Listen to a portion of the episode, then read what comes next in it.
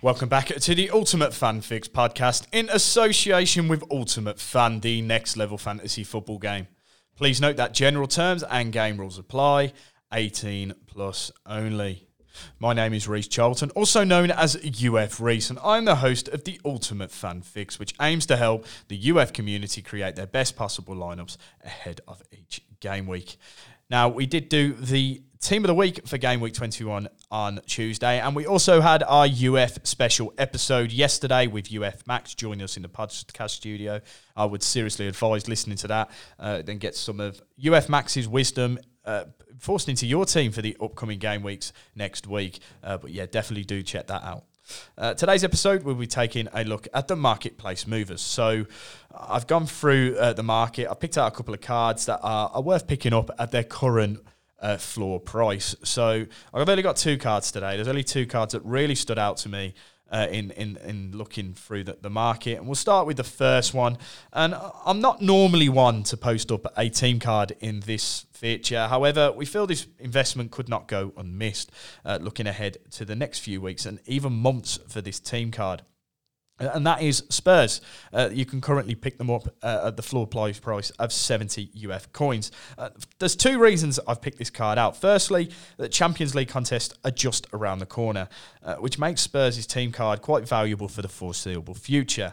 Uh, fourteen team cards are available for the Champions League last sixteen game weeks, uh, but most of them are not freely available, unlike the Spurs card, uh, which can be easily picked up off the market. Uh, they face Milan over two legs, which isn't the toughest game among the bunch when you look at the fixtures. Uh, secondly, uh, their Premier League schedule from game week twenty-four up until game week thirty-one is far from awful. It's quite a, a nice little run. They, they take on West Ham, uh, Chelsea, Wolves, Nottingham Forest, Southampton, Everton and Brighton in that time frame. Uh, you would expect them to pick up some results in that run of game. Uh, I'm going to gather from that information that their price will surely go up in the coming weeks. I think it will be more the Champions League uh, fixtures that will will drum them up, especially if they win one. If they win the first leg against Milan, uh, I would not be surprised to see Spurs' price shoot up just purely because of that Champions League uh, contest availability.